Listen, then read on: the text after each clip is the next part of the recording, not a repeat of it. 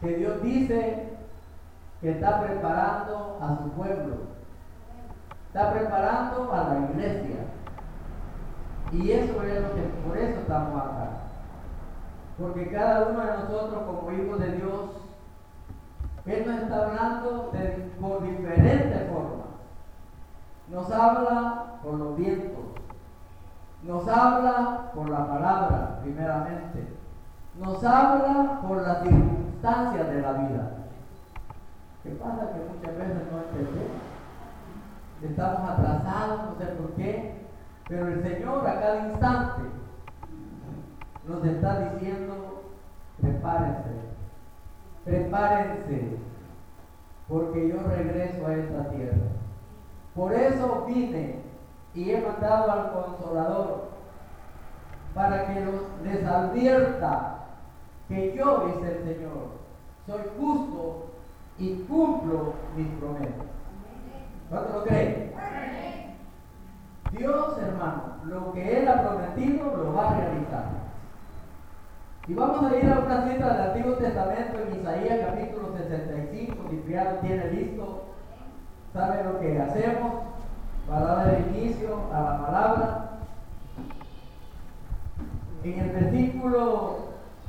17. Habla acerca de la felicidad mesiánica en la nueva época. Y leemos el versículo 17 y le damos lectura a la palabra en el nombre del Padre, del Hijo y de su Santo Espíritu. Porque aquí yo crearé nuevos cielos y nueva tierra. Y de lo primero no habrá memoria, ni más vendrá al pensamiento. Mas os gozaréis y os alegraréis para siempre en las cosas que yo he criado. Porque he aquí que yo traigo a Jerusalén alegría y a su pueblo, y a su pueblo, y a su pueblo gozo. ¿Dónde está el pueblo de Dios? Nosotros somos el pueblo de Dios. Y Él nos ha traído gozo. Si usted en algunas ocasiones ha sentido derrotado es porque no ha entendido la palabra del Señor. Amén. Démosle gracias al Señor. Padre cielo. Te ruego, Padre, habla a nuestros corazones en esta tarde. Habla con la voz, con voz audible a tus hijos, Usa, usa a tus siervos, a tus siervos, Que esta boca hable lo que tú tienes preparado para cada uno de nosotros. Aquí estamos, Padre Eterno, Señor, porque hemos entendido que en esta comunión el Espíritu de Dios se mueve. El Espíritu Santo se mueve en cada uno de tus hijos. Señor, danos el entendimiento necesario, Padre Eterno, Quita todo obstáculo en nuestro corazón, Señor amado. Limpia nuestra mente para que esta palabra pueda tener, pueda hacer impacto en nuestros corazones. Te ruego, Padre bendito. Te ruego, Padre amado. Así como hablas a mi vida, también habla a este pueblo, Señor. Debemos de entender que tú no quieres que nadie se equivoque ni pierda. Todos tenemos una ganancia porque estamos en Cristo Jesús. Le damos gracias, Señor. Háblanos. Háblanos, Señor. En el nombre de Jesús te lo pedimos. Amén. Siéntete, hermano. Aleluya. Aleluya. Esta, esta lectura, hermano, que hemos tenido, está con otro que está allí mismo en Isaías 66, y adelantito, desde leímos está el capítulo 66 y le damos a dar lectura al versículo 22 únicamente. Y dice el versículo 22, porque como los cielos nuevos y la nueva tierra que yo hago permanecerá delante de mí, dice Jehová. Así permanecerá vuestra descendencia en vuestro nombre. Y estamos repitiendo a cada instante, hermano, porque es el poco sentir y el poco hablar que hay en estos tiempos. Que Jesús va a cumplir lo que a cada uno nos ha advertido. El Señor no tardará. Las señales están clarísimas, clarísimas. Y por eso, hermano, debemos de pedirle, no importa si está aquí o donde quiera que usted se mueva, no importa, hermano. El Espíritu Santo está en su corazón. El Espíritu Santo está en su vida. Y es necesario que verdaderamente le demos la entrada al Espíritu Santo para que de esa manera estemos cada día que estamos viviendo, no importa las circunstancias que esté pasando, usted diga y piense que Dios está en usted. Para un creyente cristiano evangélico no hay malos tiempos. No hay malos tiempos. Porque todo, todo, todo, todo obra para bien. Todo obra para bien. El problema es que nosotros en algunos momentos confesamos la salvación y la creemos. Pero hay momentos como que entran dudas. Y en esas dudas se aprovecha aquel que anda buscando la forma como distraernos y tumbarnos. Pero en Cristo nunca jamás lo va a lograr. Porque Dios nunca jamás ha perdido ni perderá. Hay una lectura en la palabra del Señor, hermano, que está en Lucas capítulo 18, 29 y 30.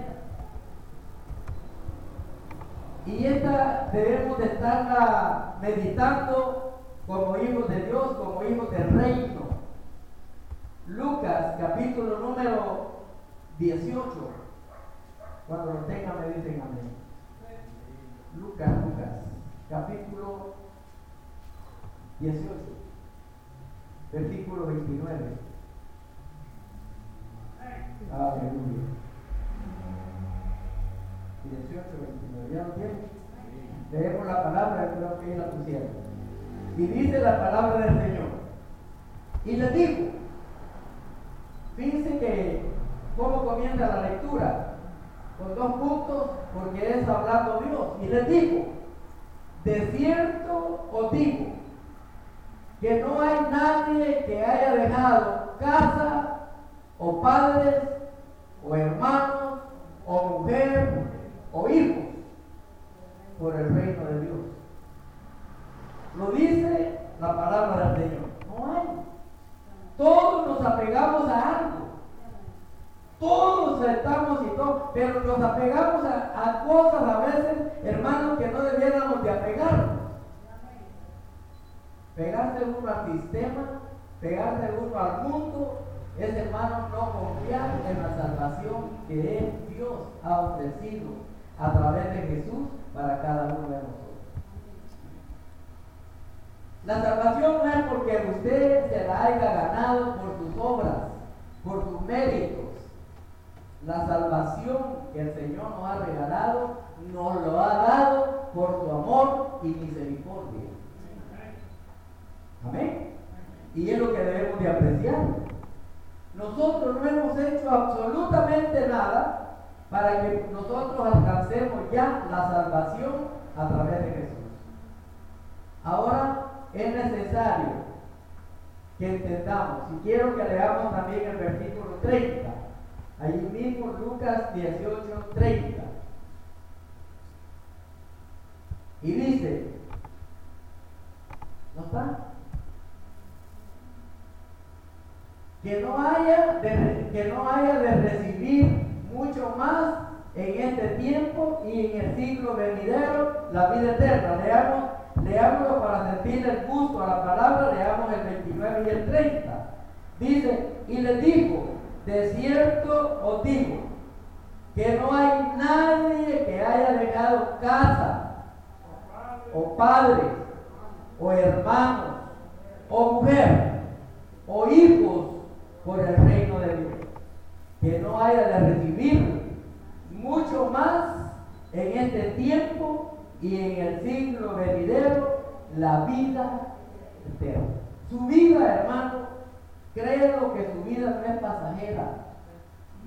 Su vida no es solamente los años que viva acá, 100, 90, 30, 40, los que viven en esta tierra. Esa no es la vida. La vida eterna ya la tenemos ganada por Cristo. Y cada uno de nosotros no lo debemos de dudar, porque lo que el Señor ha prometido para nosotros, eso es una realidad. Que muchas veces ahí andamos como que queremos, como que no queremos, pero hermano, Dios es tan lindo, Dios es tan bello que nos está viviendo a cada rato. La salvación está ganada. La salvación no es prestada la salvación es eterna. Por lo tanto, nos da el Señor la oportunidad de que meditemos por la palabra la forma como vamos a vivir como hijos de Dios. ¿Estamos? Porque no solamente que ya tenemos la salvación, también nos advierte. El Señor nos advierte que como hijos de Él tenemos que aprender a vivir en este mundo dándole a conocer al mundo de que en nosotros el reino de Dios ya está establecido porque Jesús vive en nosotros. Amén. Que no somos perfectos, eso es verdad. Nadie es perfecto. Así hablando generalmente. Pero a través de Cristo Él ya nos perfeccionó. Quiere decir que no vamos a decir yo no soy perfecto. Somos perfectos porque Cristo está en nosotros y Él nos ha perfeccionado. Lo que Él es e hizo ya está en nosotros. Ahora tengamos cuidado con nuestro andar en este mundo. Tengamos mucho cuidado cómo vamos a caminar en este mundo como hijos de Dios, como personas salvas, entonces hay advertencia para nosotros. Y yo quiero que vaya por favor a Mateo capítulo 18 y le vamos a dar lectura al versículo número 7. Mateo. Mateo capítulo 18, versículo 7. 18, 7. ¿Ya lo tiene? Leemos esta palabra y dice, miren cómo está escrito, hermano. ¿Usted sabe lo que significa esta, este puntito que está, ese, esa rayita con el punto arriba? Yo creo que muchos saben, ¿verdad? Lo que significa ese puntito. Hay un signo de, se llama de admiración. Y dice, y termina hasta donde dice en el último, hasta ahí termina.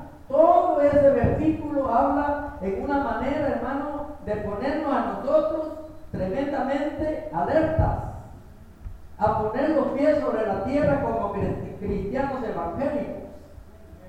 Y dice, ay del mundo por, lo que, por los tropiezos, porque es necesario que vengan tropiezos, pero ay de aquel hombre por quien vienen los tropiezos. ¿Estamos, hermano? Somos, Dios hermano nos ha salvado a través de Jesús, pero no nos ha salvado solo porque vengamos a la que estemos cantando, donde quiera que estemos a nuestra manera. Hermano, nosotros tenemos que ver y no tenga miedo, no tenga temor de nada, porque dice que es necesario que vengan tropiezos, pero las consecuencias de lo que actuamos, hermano, como piedra de tropiezo es serio. ¿Qué pasa cuando usted va caminando, hermano, y, hay una piedra por allí y usted no vio por bien, viendo para otro lado, se tropieza? Y al tropezar cae. Y es posible que hasta se pueda doblar el pie, se lo puede fracturar. Y usted va a decir, ay, gracias a Dios, porque esta piedra me ha ayudado a que no vaya a trabajar por un mes o seis meses. Usted refiera por aquella piedra que se le puso en el camino, se le atravesó o usted pasó por donde no tenía que haber pasado. Eso es la persona que tenemos a Cristo y no vive como cristianos en la tierra. La gente, y usted no sabe por qué la gente lo critica y lo señala, usted sabe de que usted es hijo de Dios y usted le sirve a Dios y usted es una persona que ama a Dios. Amén. Pero debemos de entender, hermano, que nosotros como hijos de Dios, dice el Señor que nos ha puesto en esta tierra para que nosotros demos testimonio de lo que es Él. El testimonio que vamos a dar cada uno de nosotros es porque Cristo está viviendo en nosotros y el testimonio es que vea a la gente a Cristo en nosotros. Y yo como hijo de Dios, hermano y como y se está viendo y por eso por eso las iglesias se están fracasando porque ponen la mirada en el hombre y no debemos de poner la mirada en ningún hombre ni usted ponga la crítica en ningún hombre ¿cuántos se hay? pero no es para juzgar y criticar hermano ¿Cuántos de nosotros como, como creyentes y pastores estamos dando un mal testimonio? Muchos están casados hasta tres veces y, abren la Biblia y la agarran a su manera y, y, bueno, y la acomodan y allá hay gente. Ellos van a dar testimonio. Pero hermano, una actitud de esa, la persona que está haciendo esa, está cometiendo esa falta, es piedra de tropiezo. Porque hay muchos que dividen esto y el otro, se conforman porque ya el amor, claro, que puede ser el amor, pero son piedras de tropiezo. ¿Estamos O como que yo ande prestando dinero y yo ande haciendo tranzas y hermano, cuántas cosas que no, debo de, no debe de hacer ninguna persona, porque en Cristo debemos en Cristo debemos de practicar la justicia, porque Dios es justo. ¿Verdad que sí? ¿Y a quién de nosotros nos gusta la injusticia? A nadie. A nadie nos gusta la injusticia. Entonces, si Dios, hermano, es justo y nosotros somos hijos de Dios, tenemos que también nosotros actuar como Jesús actuaba en el tiempo que estuvo caminando en esta tierra. Él es nuestro Hace poquito, alguien muy apreciado por mi persona me estaba comentando lo serio que está viviendo en el matrimonio. Pero unas cosas que ya se habla hasta de divorcio. ¿Y esto por qué? Yo solamente he escuchado una parte, no he escuchado las dos partes. Y para un pastor, para poder ayudar en un matrimonio, tiene que oír primero una parte, la otra y después las dos partes. Después de que ya se saben las dos partes, se ora y esas personas ya ponen las cosas en el Señor y allí Dios se glorifica y el matrimonio continúa. Porque Dios no está de acuerdo con los divorcios. Y tampoco está de acuerdo que el hombre tenga bajo la planta de sus pies a su esposa o a su familia. Y hace lo que yo quiero porque aquí yo mando, yo aporto, yo doy dinero. Y la humillación en aquella mujer. Dios, no, Dios no le da al hombre una mujer para que sea esclava. Dice que Dios le da, la mujer se la da al hombre para que los dos sean una sola carne.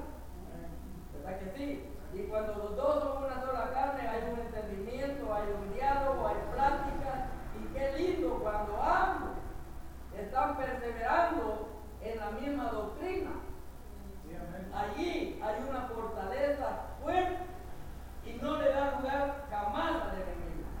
Le da lugar al enemigo cuando aquellas personas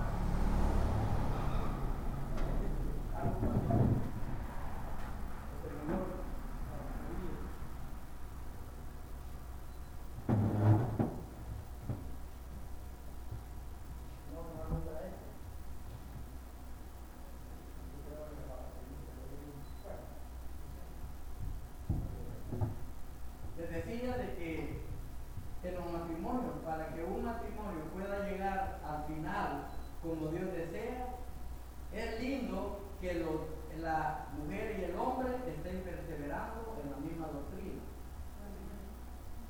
Porque si uno está por allá y el otro por acá, entonces allí hay una división. Y dice que ninguna casa dividida prevalece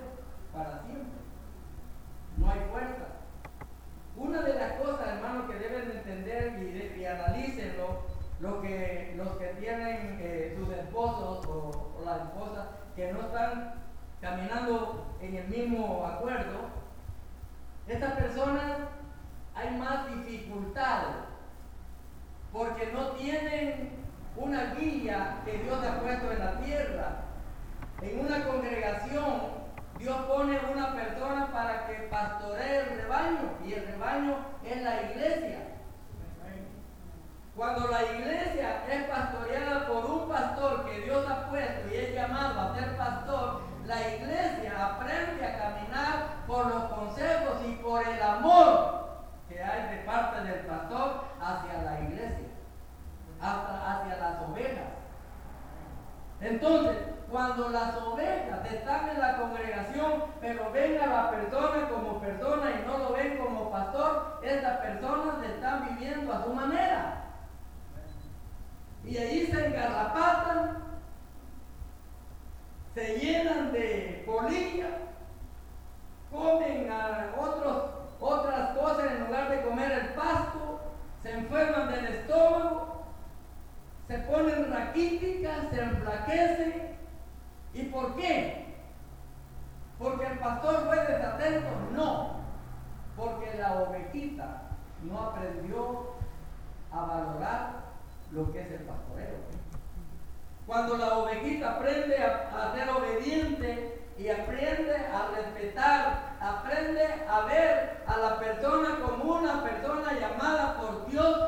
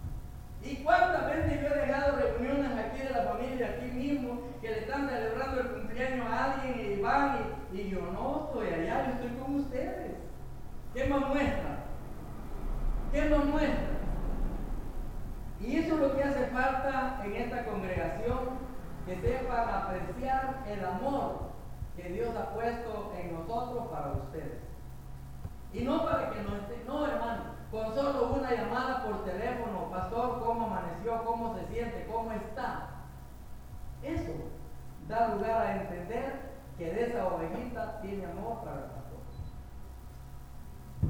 Amén. Bien triste. Y esa es la forma por la cual las ovejas no están recibiendo el alimento que Dios quiere darles, porque todavía están a vista. No se han dejado domesticar.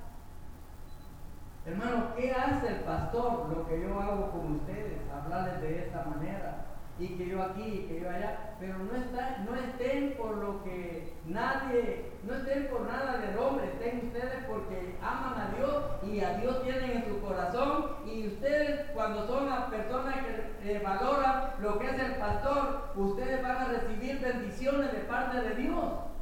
Pero la mayoría lo que hacen es estar criticando al pastor estar hablando del pastor, hasta invento, desacreditándolo muchas veces. Eso no es lo que Dios quiere de parte de Dios como Entonces, la parte que estamos leyendo de Mateo capítulo 18, hermano, donde dice, de cierto os digo, no, no, no, el de 18.7, hay del mundo por los tropiezos, allí nomás, hay del mundo por los tropiezos, ahí se quedó, ¡Ay! Del mundo, por los tropiezos. ¿Por los tropiezos del mundo? No.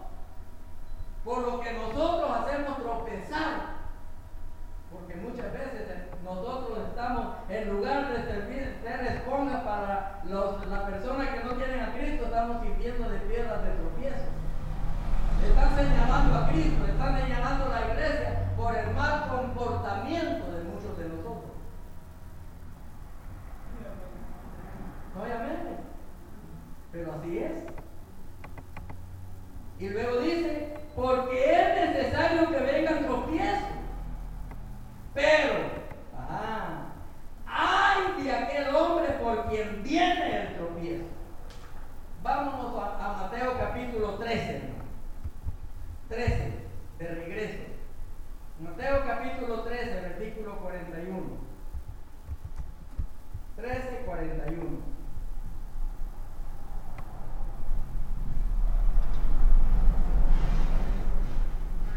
¿Ya lo tienen? Y dice, enviará el A sus ángeles y recogerán de su reino a todos los que sirven de tropiezo. Póngase a pensar lo que dice la palabra. Póngase a pensar, dice, enviará el Hijo del Hombre a sus ángeles. ¿Quién es el Hijo del Hombre? Cristo enviará el Hijo del Hombre a sus ángeles y recogerán de su reino a todos los que sirven de, tropiezo. Nosotros estamos en el reino, Jesús es el reino. Y si nosotros ya estamos en el reino y no estamos viviendo para edificación, sino para que estén señalando a la iglesia por el mal comportamiento de nosotros, viene de tropiezo. Y luego dice que también a los que hacen iniquidad. Y los que hacen iniquidad son aquellas personas que actúan como si no fueran cristianos. Mintiendo, hermano, hablando tonterías, metiéndonos a donde no debemos de meternos. Un creyente que verdaderamente ama a Dios es muy lento para hablar, porque somos a veces, hermanos, atrevidos que queremos arreglar el mundo y nosotros no estamos arreglados. Yo les aseguro, hermano, todo aquel que critica y señala, a esa persona le falta el 90%. Todavía no le van a mentir. Ninguno de nosotros somos llamados a querer arreglar a nadie ni criticar, juzgarlo. Ni Jesús lo hace siendo tan perfecto. Ni Él lo hace. Hermano, no, y por eso le digo, esto es un mensaje. Esto es un mensaje para que entendamos el valor que tiene usted y yo como hijo de Dios. Entonces, hermano, cuando usted ve algo mal de alguien, usted lo puso Dios en su, en mente, en su corazón, en sus ojos, no para que lo juzgue ni lo critique, sino para que ore por el practiquemos el amor de Dios. Porque esta persona puede ser ahora juzgado por mí, pero mañana yo no sé en qué condiciones yo voy a estar, porque todavía estoy en este mundo. Pero hermano, quiero que todo lo que hemos hablado, lo he hablado en esta tarde, usted lo aproveche y lo, lo, analice. Porque mire, todo lo que está sucediendo en el mundo son señales. Cristo viene, viene, viene porque viene. Quiero que vaya a segunda de Pedro, por favor. Vaya a segunda de Pedro, capítulo número 3. Ahí ya terminando, llegando a Apocalipsis, está primera y segunda de Pedro. Y le damos lectura al capítulo 3, versículo. Ahí hay mucho que hablar desde el 8.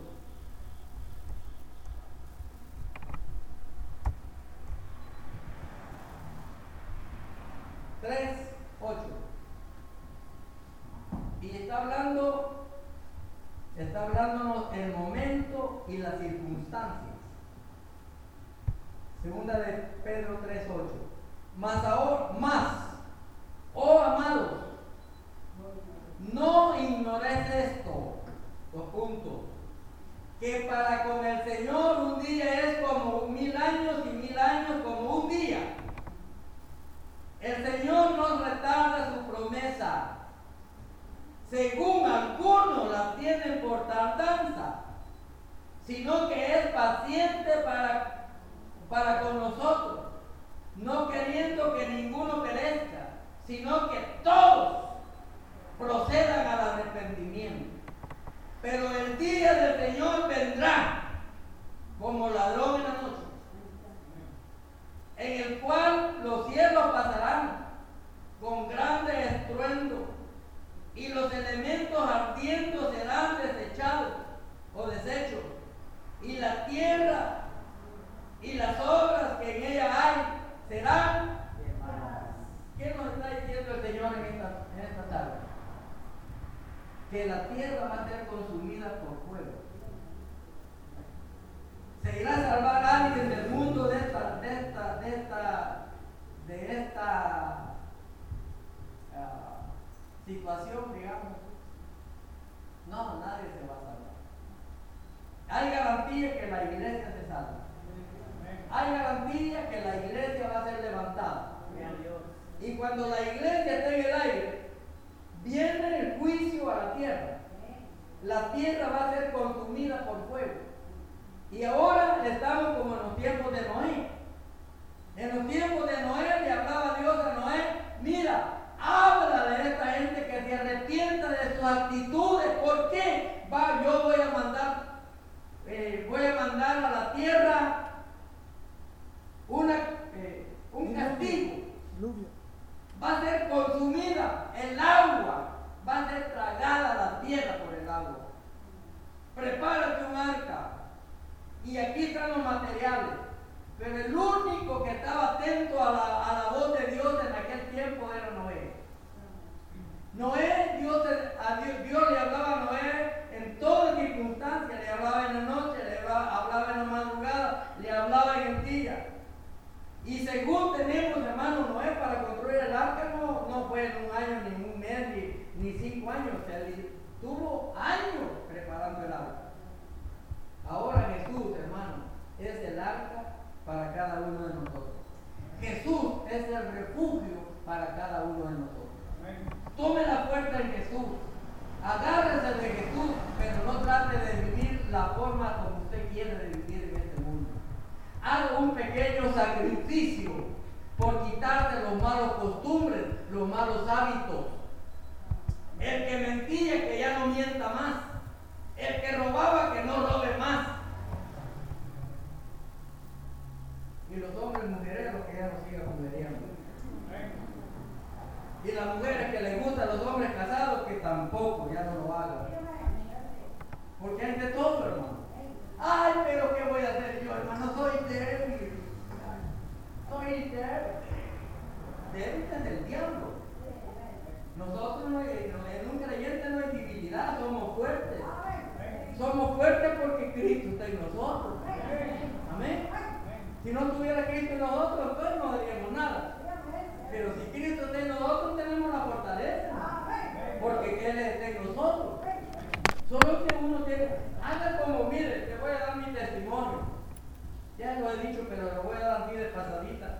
Con respecto al llamado que Dios me hizo hace, yo creo que ando por los 30 a ver, el convertimiento mío fue en el año 86. Haga la cuenta hasta este tiempo. Fíjense que la primera vez que llegaron a mi casa, hermanos hablaron de la palabra, esa palabra llegó y allí cayó en el hogar de nuestro. Y el primero que se convirtió en aquella ocasión, no, en la casa nadie, pero nos invitaron a la iglesia y nos fuimos para la iglesia. Hermano, al llegar a la iglesia, la iglesia aquí alegre, porque allí íbamos mi esposa y los cuatro hijos y un primo de mi esposa, y ya, mire, cuando hicieron los bautizos en aquel tiempo, nos bautizaron a 30 personas. 30 personas. Y hermano, pero yo le lloraba al Señor porque yo decía, y yo estaba en los dos, yo no sé, usted tal vez no, es, no ha practicado ninguna, ninguna, póngale religión. Yo estaba en la religión, hermano. Y yo me iba a los servicios allá, y yo iba al servicio acá, y hacía comparaciones, y allá valorando, y esto me gusta de aquí, esto me gusta de acá, pero esto aquí, pero esto allá, poniendo mis, mis conceptos. Bueno, pero yo, el, el, el, asunto mío más serio era que yo era un hombre perdido, perdido, perdido en los vicios. En los vicios, todos los vicios. Todos. ¿Y cuáles me va a decir? Todos. Todos. Hermanos, y ese era, mi, ese era el punto. Yo decía, como yo, como desde antes, yo he tenido la Biblia y la, la, la, la leía, yo desde antes he tenido un respeto y un amor por Dios y he sentido el valor que tiene Dios y he sentido y valoro todo lo que Dios es y hace por nosotros. Hermano, y allí estaba yo en aquella contienda. Bueno, decía yo, allá voy, allá no dice nada, yo oigo las predicaciones y yo salgo de allá y paso por la licorería y me llevo un paquete de cerveza y una cajetilla de cigarros. Y ya llegaba a la casa, me echaba mis dos cervezas, comía, me echaba otras dos a dormir y sentía que eso para mí era saludable. Era saludable. Y esa era una devoción de todos los días. Y al fin de semana, el sábado o el viernes, me iba a visitar a los amigos. Allá no habían seis, hermano. Allá habían 50, 40 y una mezcla. Comenzábamos con cerveza y terminamos con whisky, que terminamos con todo lo que era licor. Hermano, una vez salí, venía una distancia como de, manejando como de dos horas. Y yo ya no sentía, ya no podía manejar. Ya manejaba mi esposa. Y salimos de aquel lugar porque era otro día, teníamos que, ya yo tenía que trabajar. Eso sí, yo nunca dejé de trabajar por, por andar en oficio, en la borrachera, nunca. Pero hermano, echamos, fuimos y le echamos, llenamos el tanque de gasolina y le digo a mi esposa, pon las llaves, tú nos vas a llevar. Y mire que sinvergüenza, con mis hijos chiquitos en aquel carro. Y agarra el carro mi esposa, que no conocía por donde andaba. César me creo que algo perdido. Yo no sé por dónde anda. Botalo. Borracho. Botalo. Botalo. Mire, se pegó una perdida en Los Ángeles que anduvo por todas partes. Llegamos como a las seis horas a la casa. Mire lo, lo que es el amor, hermano. Y tal vez, tal vez en el momento lástima. Pero todo eso como persona y humano y creyente y amor de Cristo, eso me hace valorar en un en una, en un, ¿cómo Me hace tener un valor muy grande por mi esposa. Todo lo que una mujer le aguanta a uno es grande, hermano. Hasta que está acostado con uno y ese luego cuando no se baña, eso es, póngase a pensar. Póngase a pensar lo que es el amor. Y a veces eso no lo valoran muchos hombres que porque ellos trabajan y llevan a la casa a la pobre mujercita, la tienen peor que esclava. Que mira, las tortillas están frías, que no me gusta, y la mujercita peor que ya le pegó primero plantazo. Corre, porque si no le van a llover. Hermano, esa es la condición del mundo y la condición de, de muchos creyentes cristianos que no quieren nada con Cristo. Si no quieren nada con Cristo porque dejan mucho que desear en en su vida que llevan. Entonces no quieren tener un cambio. ¿Por qué? Porque no entienden que Cristo viene por nosotros, por una iglesia perfecta. Y la iglesia perfecta no lo va a hacer por nuestro mérito. Dios lo está haciendo. Jesús lo ha hecho. Amén. Pero mire, hermano, cuando yo decidí entregarle mi corazón a Cristo, hermano, dos meses había hecho que yo ya no probaba una cerveza ni me echaba un cigarro.